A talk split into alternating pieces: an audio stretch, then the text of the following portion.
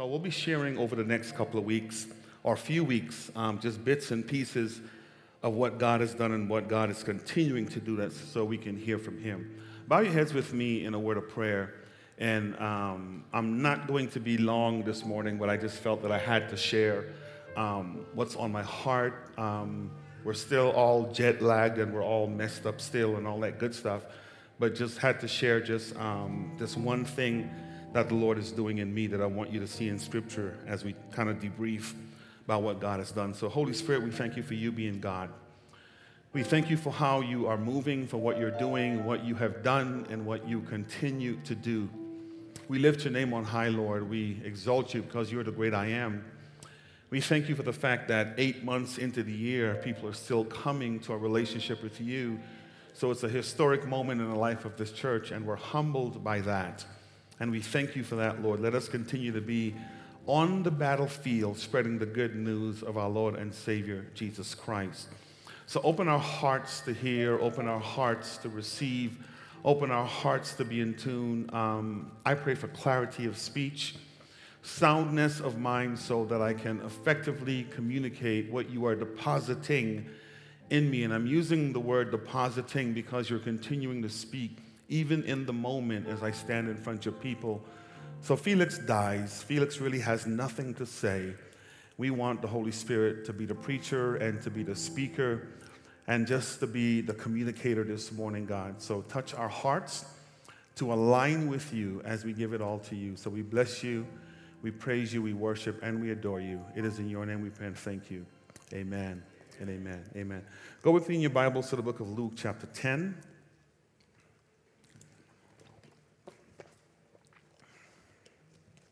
And I had a plan.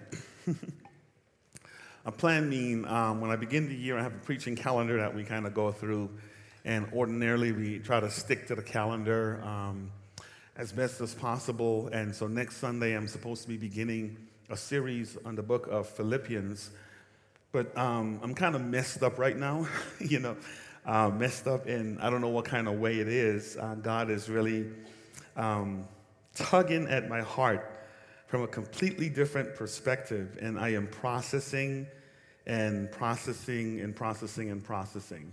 You know, um, when you prepare to go on mission trip, I think this is my fifth mission trip abroad, and you prepare, uh, a lot of times you know what you're going to do, a lot of times you know what's expected of you. Um, but I think this time God tugged at my heart completely differently and, and showed me some things that has just messed me up. Um, I kind of feel like John on the island of Patmos, you know, when John was banned to the island of Patmos and God took him up to the third heaven and showed him some things.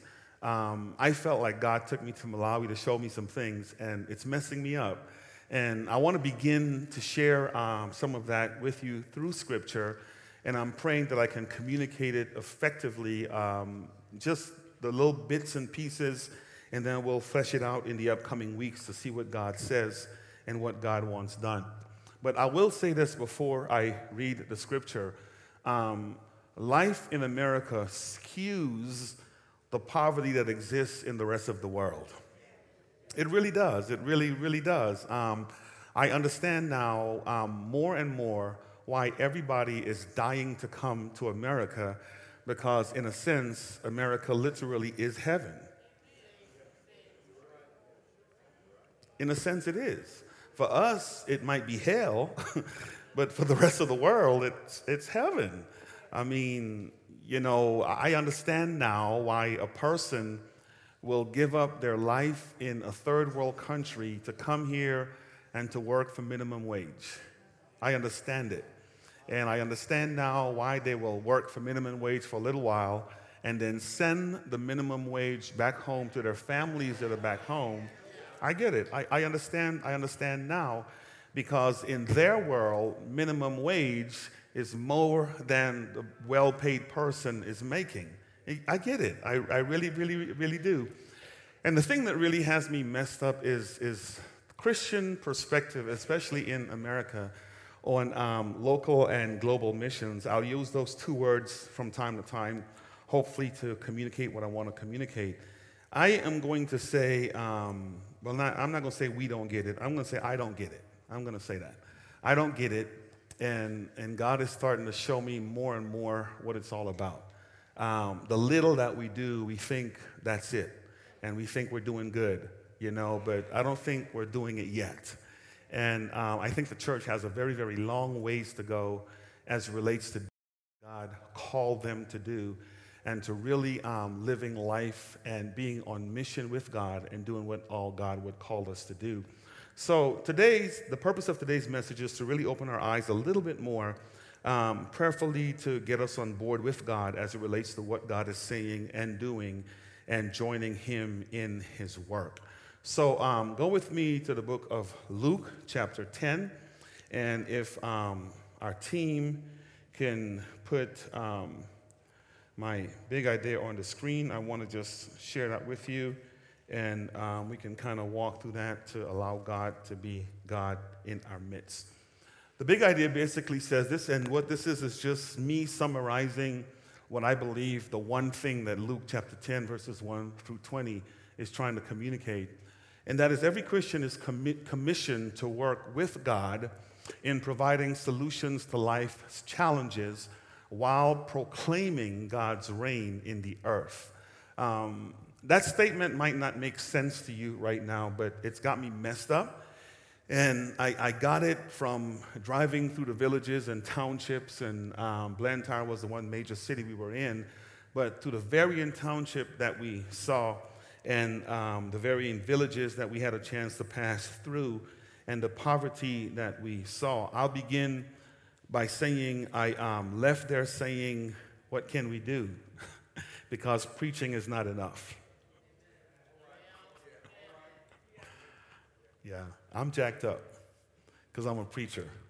You know, um, let me illustrate with this, then we'll walk into the word and we'll kind of just walk through it. If I were to go to, um, and I've said this before if you've been here on Wednesday night, to um, the Philippines and I preach the gospel to a prostitute and she gives her life to Christ, um, what do I do with her the next day? She has to go to work preaching is not enough. So I'm going to say every Christian, we're commissioned to work with God in providing solutions to life challenges while proclaiming God's reign in the earth. What we do in church is we preach, we sing, we worship, we do all that good stuff, and nothing wrong with that. It's good. I think God is telling me it's not enough. It's not enough. And that's why people aren't being drawn to the faith, because all we do is preach to them and sing to them and it's not enough to help them live life. Does this make sense? And so I kind of want to walk through that. So, verse 10, um, let me just read a little bit, then we'll walk through this to kind of hear what God is saying. And then um, go to the next slide, real quick. So, I want to just pick up on the piece with um, uh, breakout evangelism. This is going to be what we're going to be talking about Mission Possible. And I'm curious, I created a hashtag. And what I want to do is, I want to know what you're feeling through the message, what you're feeling, what you're sensing, because I'm in a funky place and I don't know what to do with it. Um, so use that hashtag RCF Worship Mission Possible if you're a Facebook person or Twitter just to say whatever you're feeling so we can kind of grab that together. Verse 1 opens up by saying this After this, the Lord appointed 72 others and sent them on ahead of him, two by two into every town and place where he was about to go. Let me keep reading. And he said, The harvest is plentiful, but the laborers are few. Therefore, pray earnestly to the Lord of the harvest to send out laborers into the harvest. In verse 3, he says, Go your way, I'm sending you out as lambs in the midst of wolves. And then verse 4, he says, You're going to be broke. Um, Amen. That's why we don't have too many missionaries. Um, I don't know that I can do it. After this, come on, say after this. For you to find out what the after this is, you have to read chapter 9 in its entirety. Because in chapter 9, Jesus kind of lays out a picture of the ministry work that he is doing. But pointedly, go with me to chapter 9, specifically verse 57. I want to read these few verses just to paint a picture of, of why Jesus began by saying after this, and then him sending out or commissioning people to go and work with God in providing solutions to life challenges while proclaiming the reign of God in the earth. And I'm going to try to move briefly because I think I need to flesh this out for a few weeks. Verse 57 says, As they were going along the road, this is Jesus, and you have to know with me when Jesus is walking, there's always a crowd following him. There's a group of people walking along with him. As he was going, someone said to him, Lord, I will follow you wherever you go. Sounds just like us, doesn't it? We hear a good word, we're emotional, we hear something, Lord, send me, I'll go, I'm going to do whatever you want me to do. And here's what Jesus said. And he said to them, Foxes have holes, birds of the air have nests, but the Son of Man has nowhere to lay his head. And to another he said, Follow me. But he said, Lord, let me first go bury my father. And Jesus said to him, Leave the dead to bury their own dead, but as for you, go and proclaim the kingdom of God. Yet another said, I will follow you, Lord, but let me first go say farewell to those at my home. Look at verse 62. Jesus said to him, No one who puts his hand to the plow and looks back is fit for the kingdom of God. Church, that is harsh. Amen. That is harsh. My wife just lost her mom, and the biggest tension that we had in our home was knowing that this Malawi trip was coming up. We had done all this fundraising, um, you have given sacrificially, and then we don't know what would happen if we go on the trip and let's say mom passes. What would I do with my wife in Africa? Thousands and thousands. It, it was a very, very difficult time, but I can't imagine us praying to God and saying, Lord, should we go? Should we stay? Or should we stay? And his response being, Let the dead bury the dead, gone and go. That's harsh. Y'all quit being religious on me. That's difficult. Because here's what you would say to me how insensitive. Are you with me? Um, do you plan on being married? Do you care? Do you whatever? I mean, and then along the line, somebody else says, Well, let me at least go home and say farewell to my brothers and sisters. And Jesus' response is almost like this If you leave now, you're not fit for the kingdom uh, because nobody who puts their hands to the plow and turn back is fit to do what I call them to do. Dang. I'm like, Come on, G. You know? You know, this is like, this is harsh stuff. This is harsh stuff. It really, really hard. So he says all these challenging and all these difficult words and all these tough things to his disciples and to those who were following him. And you must understand, he was speaking to a lot more than the 12 that were with him.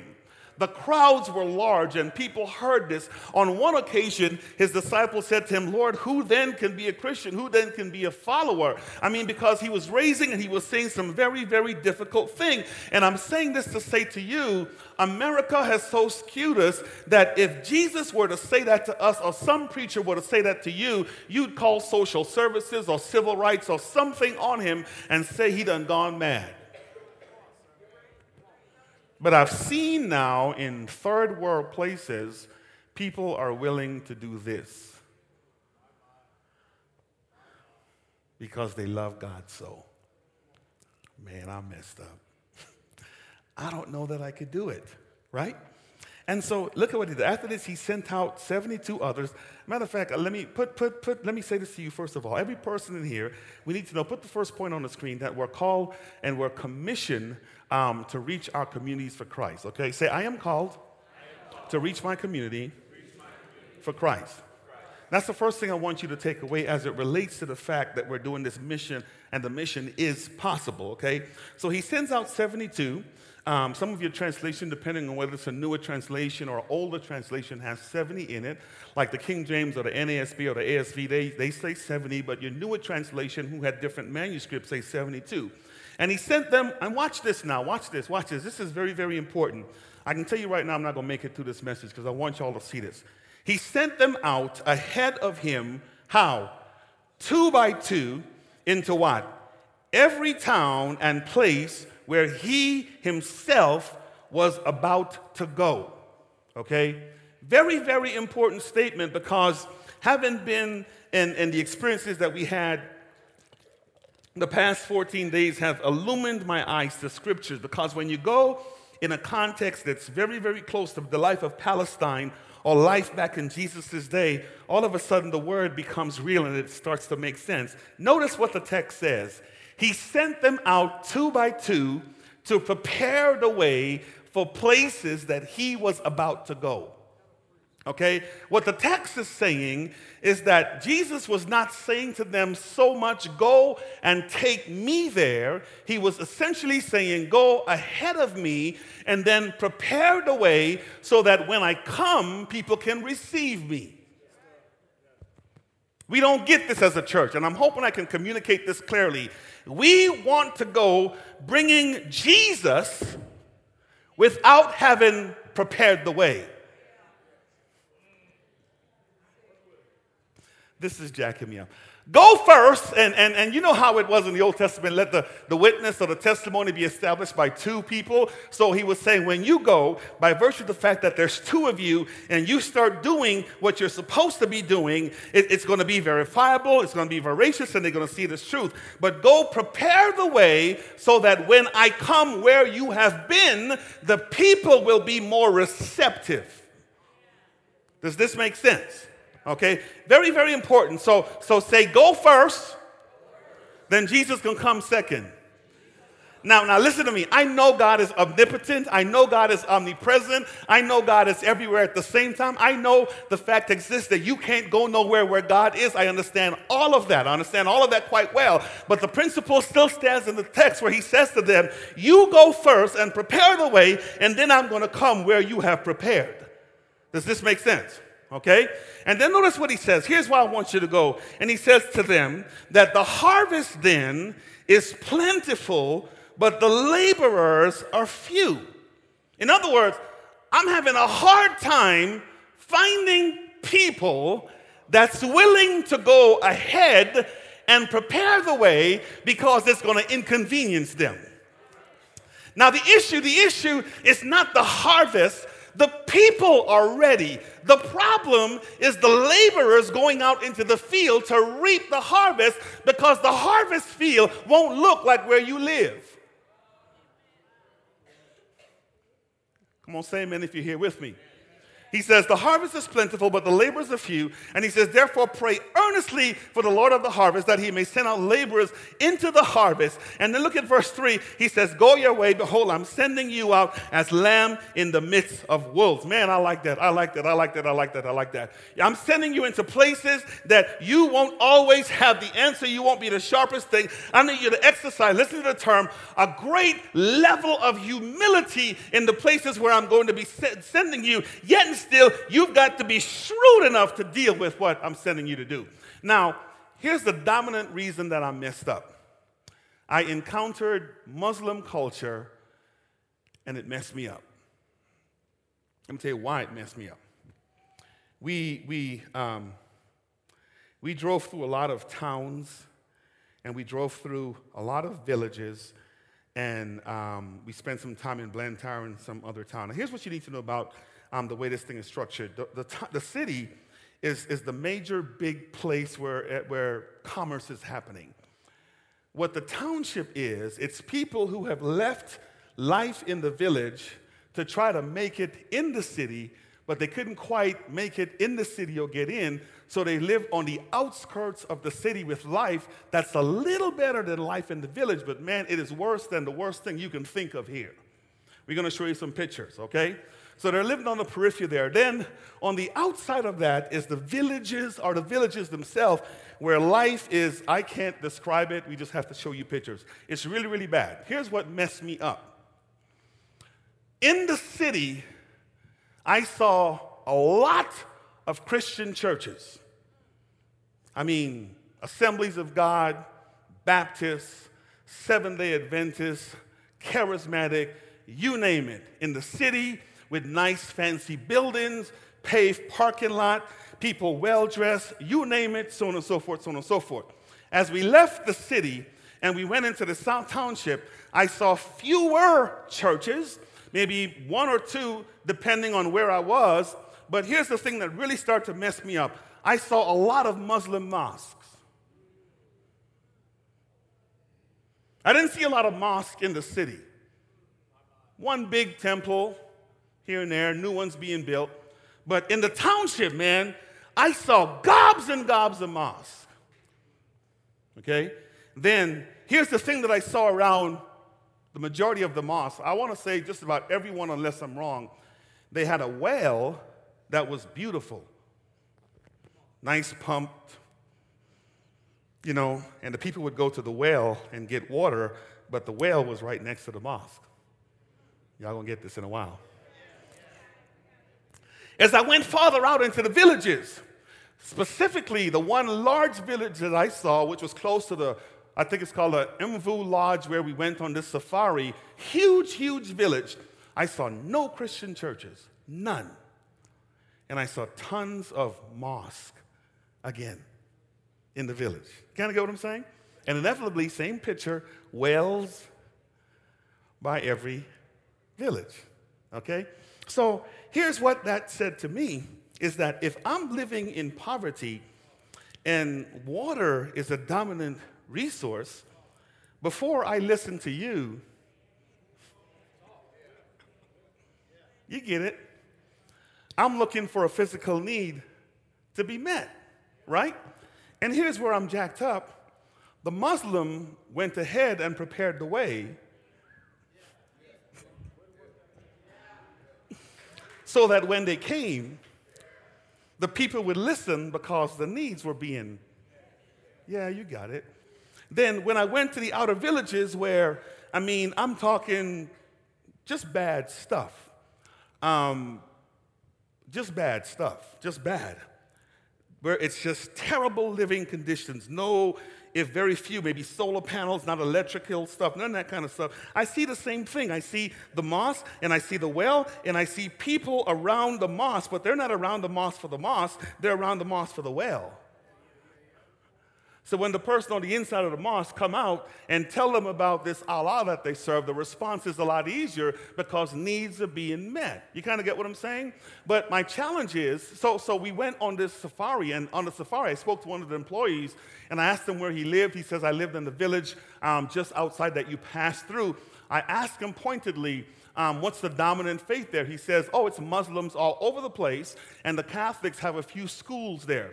So I said, Are there any Christian churches there? And he says, Man, to find the closest Christian church, you're going to have to go way, way, way back to the town. This is what the guy said. So I said, Are you Muslim? And he says, No, I'm not, I'm, I'm not with that. But here's the problem nobody's preparing the way. but when we show up, we'll want to preach. You guys are getting it now, right? And you want to know why they won't hear? Because for us, Christianity is all about the proclamation of the gospel and not the healing of the sick. And I'm messed up because we do good church, but we have very few wells in our community.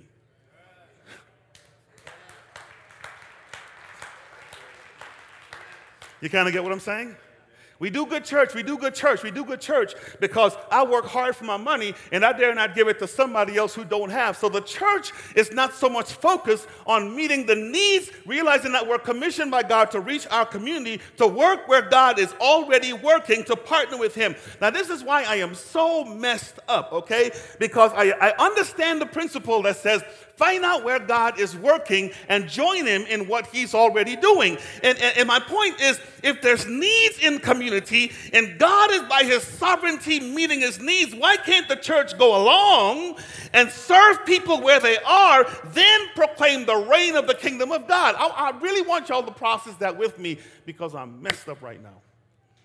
And it's difficult for me to understand. So let me walk through this. The harvest is plentiful the laborers, the laborers, the laborers is the problem. The laborers are a problem. And not only overseas, in Aurora where we live, in Denver where we live, in Parker where we live. You kind of get what I'm saying? Okay? So pray that the Lord would send laborers into the harvest. And then he says, Go, I'm sending you a sheep about wolves. And look at verse 4 carry no money bag, no knapsack, no sandals, and greet no one on the road. That's why we don't go. I can't take my bands. what am I going to eat? Girl, I got to have me a shower. I'm, I'm, I'm using extreme terms because we needs that we, we have needs that we must have, and believe it or not, those things transcend us obeying the command of God. My needs comes before the will of God.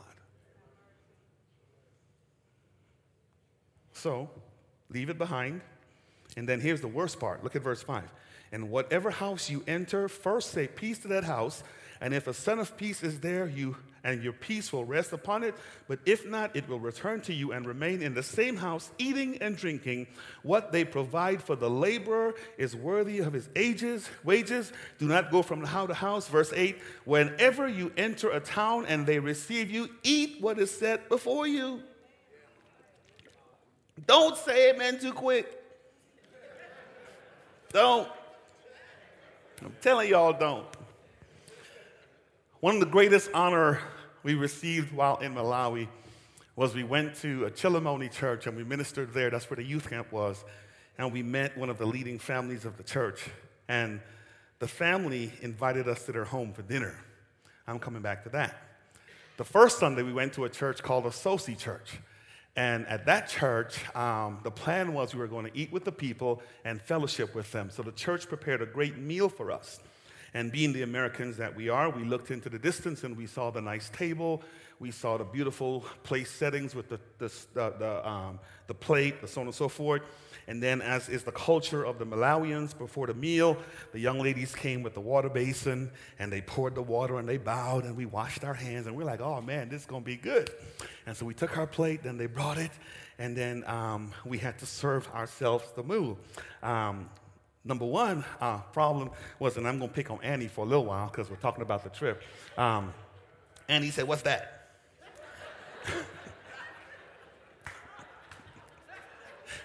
and, and somebody said, Oh, that's goat.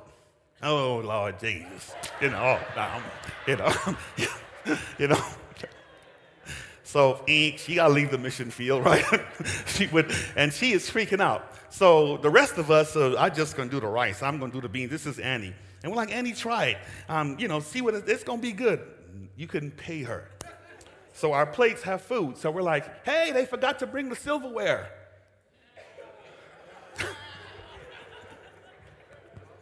Once again, Annie, what is I'm going to eat with? right? There you go. You kind of make your own fork. You kind of get it.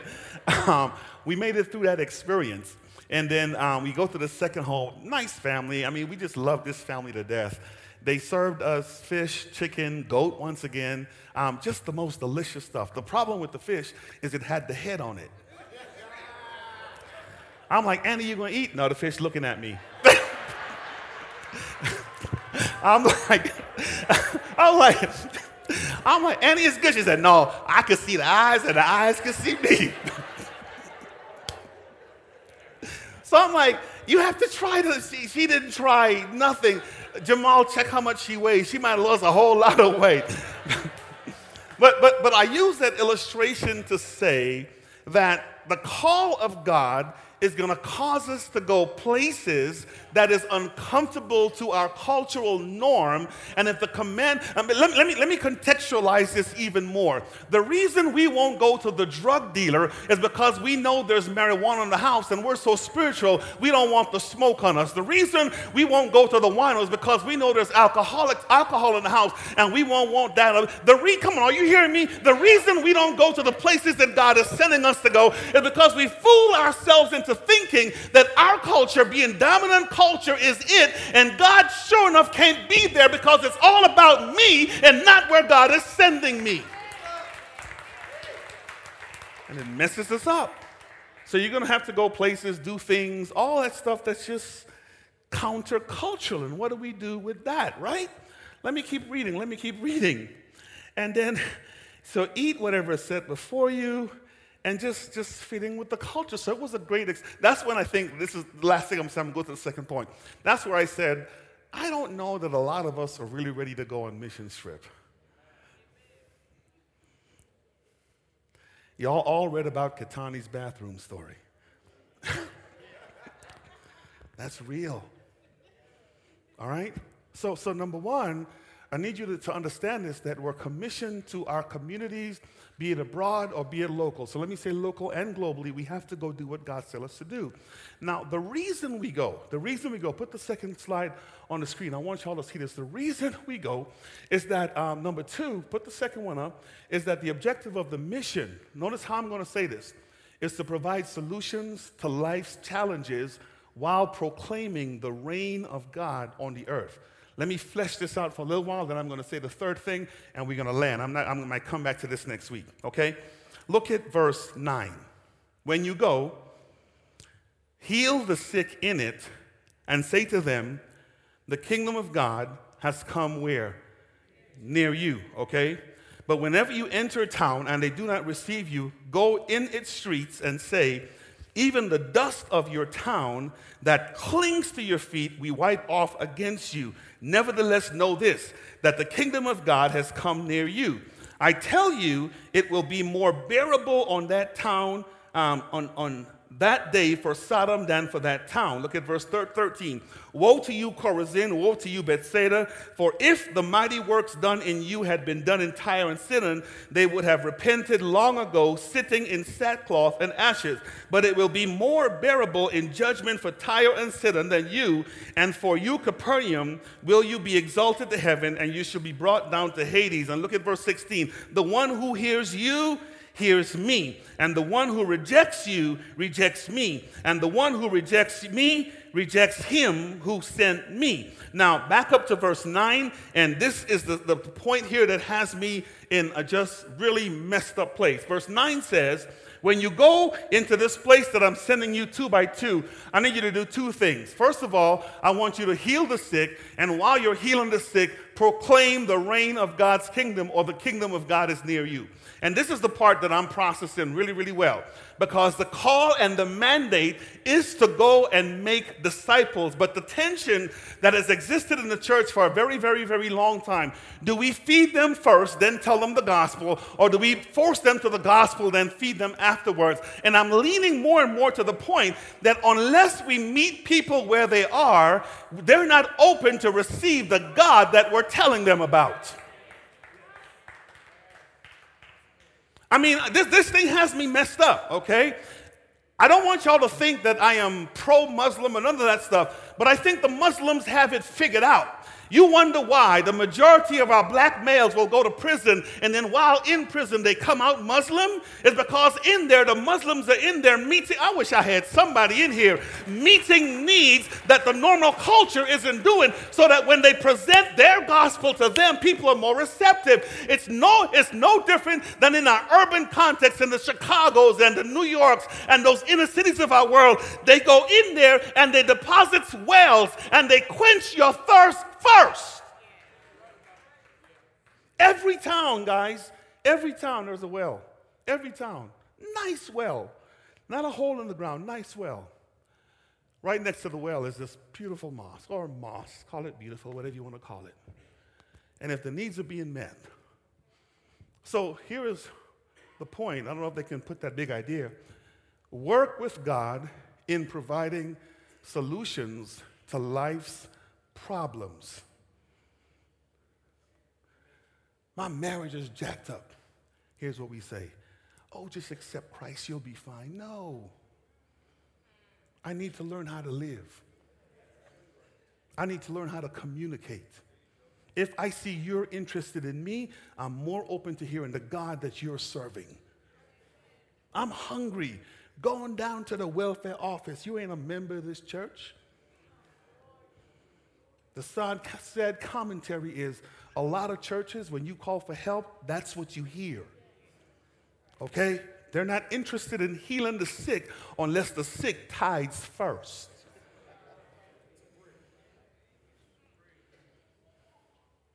I have no place to sleep. I'm in a homeless shelter. And here's what we say go down to this house. We don't dare think. Oh, the first question we ask Have you accepted Christ yet? Are you saved? Are you whatever? And, and, and, and if I'm in a dire situation and I know you have what I need and you tell me about your God, and I know if I say yes to your God that you're going to take care, I'm going to get saved all day long so I can have a place to sleep. But it's going to wear off, it won't stick. But if I know that you legitimately care about me, I thank God that when he met the woman that was caught in adultery, the first thing he said to her was, Go and sin no more. I wish I had somebody in here. I thank God that the moment he read, he ran into Jairus' daughter that was dead. He didn't ask her, Are you going to heaven before I raise you? He raised her first. The first time he encountered the leper and blind Bartimaeus, come on, you know this. He didn't ask them about their relationship and if they wanted to be saved. He opened up their doggone eyes. He gave them lead to walk. He fed the 5,000. He healed the sick. And when they saw that Jesus cared about them, they were willing to hear. I'm concerned does our church really care about our community? Or we're more concerned about us having church? We have a great vision, but it ain't happening yet. What's up? Right? Kind of give them, heal the sick, heal the sick, heal the sick, heal the sick. And then watch this. While you're healing the sick, proclaim the kingdom of God or the reign of God in the earth. Man, why do you do this? Well, because I love God, man. And I understand that He died for my sin. Why do you keep coming after me? Because I care about God, and God cares about you.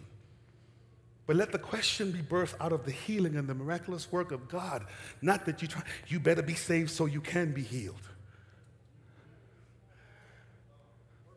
I'm processing. You guys are trekking with me?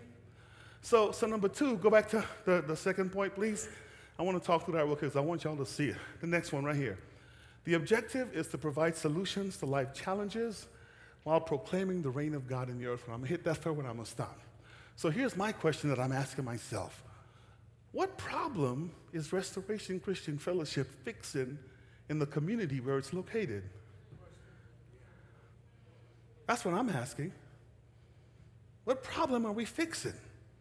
Because if we close our doors and go away, will the community say, No, no, no, you were fixing this. Don't shut the well down because we need to have water? Or will they say, We didn't even know you were there? There's a church on six? Really? That's embarrassing to the kingdom of God. Make sense? Now look at the third thing. Go to the third third point real quick, and I want y'all to hear this because this this this is this is messing me up too, and I'll talk about it. The success of the mission is not based on the defeat of the enemy, but the salvation of what? Yeah, yeah. Let's read. Let me talk about it. So, verse 17. So they came back from Malawi. and they returned with stories and pictures and joy. They came back and they said, Lord, man, what had happened was wherever we went, the move of God, the miraculous. We saw it all happen. Man, we fed 50 people, we did this, we did that, we did all that, all that stuff we did. And Jesus said, yeah, heal the sick, but it's not about healing the sick. It's about bringing souls into the kingdom. Watch this. So he says here, the 72 return, Lord, even the demons, they say, are subject to your name. Verse 18. And he said to them, I saw Satan fall like what? Lightning from what? Heaven and look at verse 19. Behold, I have given you authority to tread on serpents and scorpions and over all the power of the enemy, and nothing shall hurt you. Okay? Nevertheless, don't rejoice in this that the spirits are subject to you, but rejoice that your names are written where? Yeah, yeah, yeah. Let me let, let me let me let me flesh that out, then I'm gonna stop. During our time in Malawi, we had over 30 kids, young adults that I know of, uh, might be more, gave their life to Christ. Great, great, great stuff. Exciting, exciting, exciting stuff, right?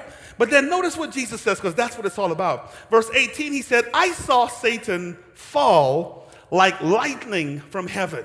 Okay? And then he says this, and I have given you authority to tread on serpents and scorpions and over all the power of the enemy, and nothing shall hurt you. So here's what verse 18 is saying Listen, demons are supposed to run from you by default.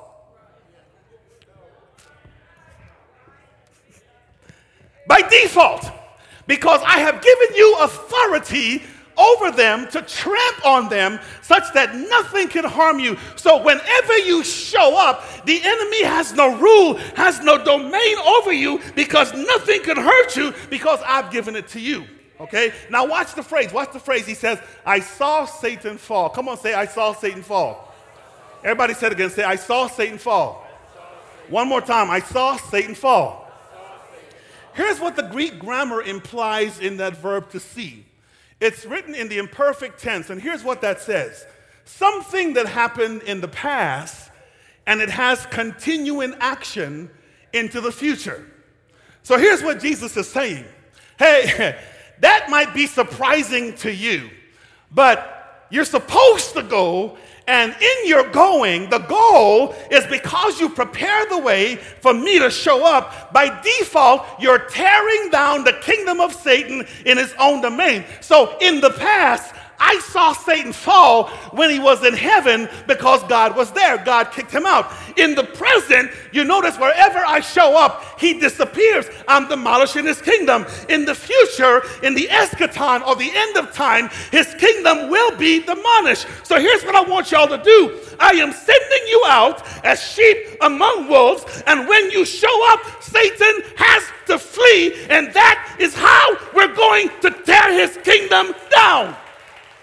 So, so, so, you tear his kingdom down by bringing people to a relationship with me because when I enter them, no demon in hell can live where I live. I wish I had somebody in here. No demon can stay where I stay. So, your goal in this fight against the devils of this world is not to, to try to approach the demon. No, no, no, no, no.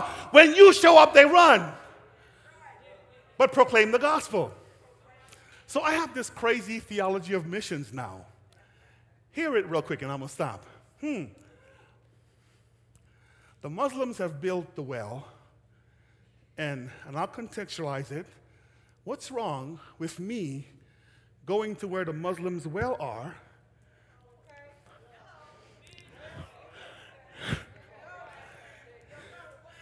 and working there because who's to say God isn't using the Muslim to meet the need. And then all I have to do is work where God is. And my theology tells me Christian, Muslim, in time, the Christian is going to win. I wish I had somebody in here because of what's in the Christian. You get what I'm saying? You get what I'm saying?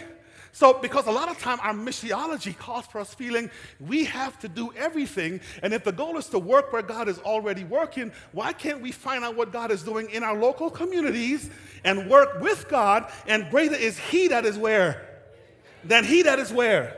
Y'all know the scripture quite well. So here's what he said Go ahead, go ahead, go ahead. He says, I am sending you to places that I'm about to come. So by the time I come, they are ready to receive me because you've been there. I'm processing that. I'm processing that. I think, Brenda, we call it collaborative partnership, right? That's what we call it. That's what we, we talk to it about. Why can't our missions look like that? What is God doing in your neighborhood that might not look like you, that might not dress like you, that might not smell like you, that He's sending you to, to go there so He can work through you to bring those people to our relationship with Him? Here's the big idea, right? Every believer is commissioned by God to work with God in providing solutions to life's challenges while proclaiming the kingdom of God in the earth realm. Mission is possible. The thing that makes the mission impossible is that the enemy is not going to sit still. and let you come in. He's going to fight, but you've already won. Because we're fighting from posture of victory. Does this make sense? We're fighting from a position of victory. See, you all my missiology is changing. I am I'm growing, I am stretching. And as I ask God, what's He doing in our community, here in Aurora, here in Denver, um, why do you have Restoration Christian Fellowship here? And what problems are we here to fix? And who are we to work with? And what are you already doing that we can proclaim the reign of God on that thing? And then globally, globally, globally, I am still processing Malawi. Lord, what do you want us to do there? Because it's a both and. It's not an either or. It's a both and. It's a both and. And I think God is challenging all of us today when we go home and when we go to work Monday. That demon that's been sitting next to you. And you've been bringing oil and putting it right between your cubicle and theirs. Take the oil down, and you with the oil in you. Gone over there. you get what I'm saying? I am sending you out as sheep amongst wolves. Heal the sick and proclaim the reign of the kingdom of God. I'm going to say to you the mission is possible, but we must be willing, and it is not easy. Bow your heads with me. Bow your heads with me. Lord, you're an awesome God.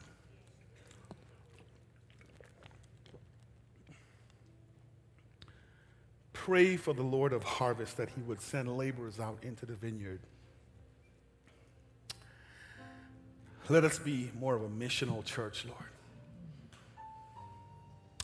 What are you doing and where are you calling us to work with you? Thank you for this experience that we've had. It's life changing. We can't wait to continue to share stories and images and just what you're doing there, to hear the experiences of everyone who went on a team. I thank you for the challenge in my personal life. I have a sheep to lead, both internally in Jerusalem, in Judea, Samaria, but at the same time, we've got to motivate them to go to the ends of the earth, Lord. So we come against the comfort of our society. Open our hearts. Open our hearts to hear. As we process this message this morning, we thank you for the baptisms today. That's what it's all about. Meet people where they live and proclaim the reign of God. So we take a moment just to worship you before we leave, God, to celebrate you. I am praying that nothing was said that would be confusing to anyone, that it be clarified, Lord. If something was offensive, throw it away, but open our hearts to hear. Open our hearts to hear. Missions is really modeled in Scripture. Sometimes we make it more difficult than it should be. Forgive us, God. And thank you for convicting us. You're a wonderful God. Bless your name, Lord. You're awesome in this place.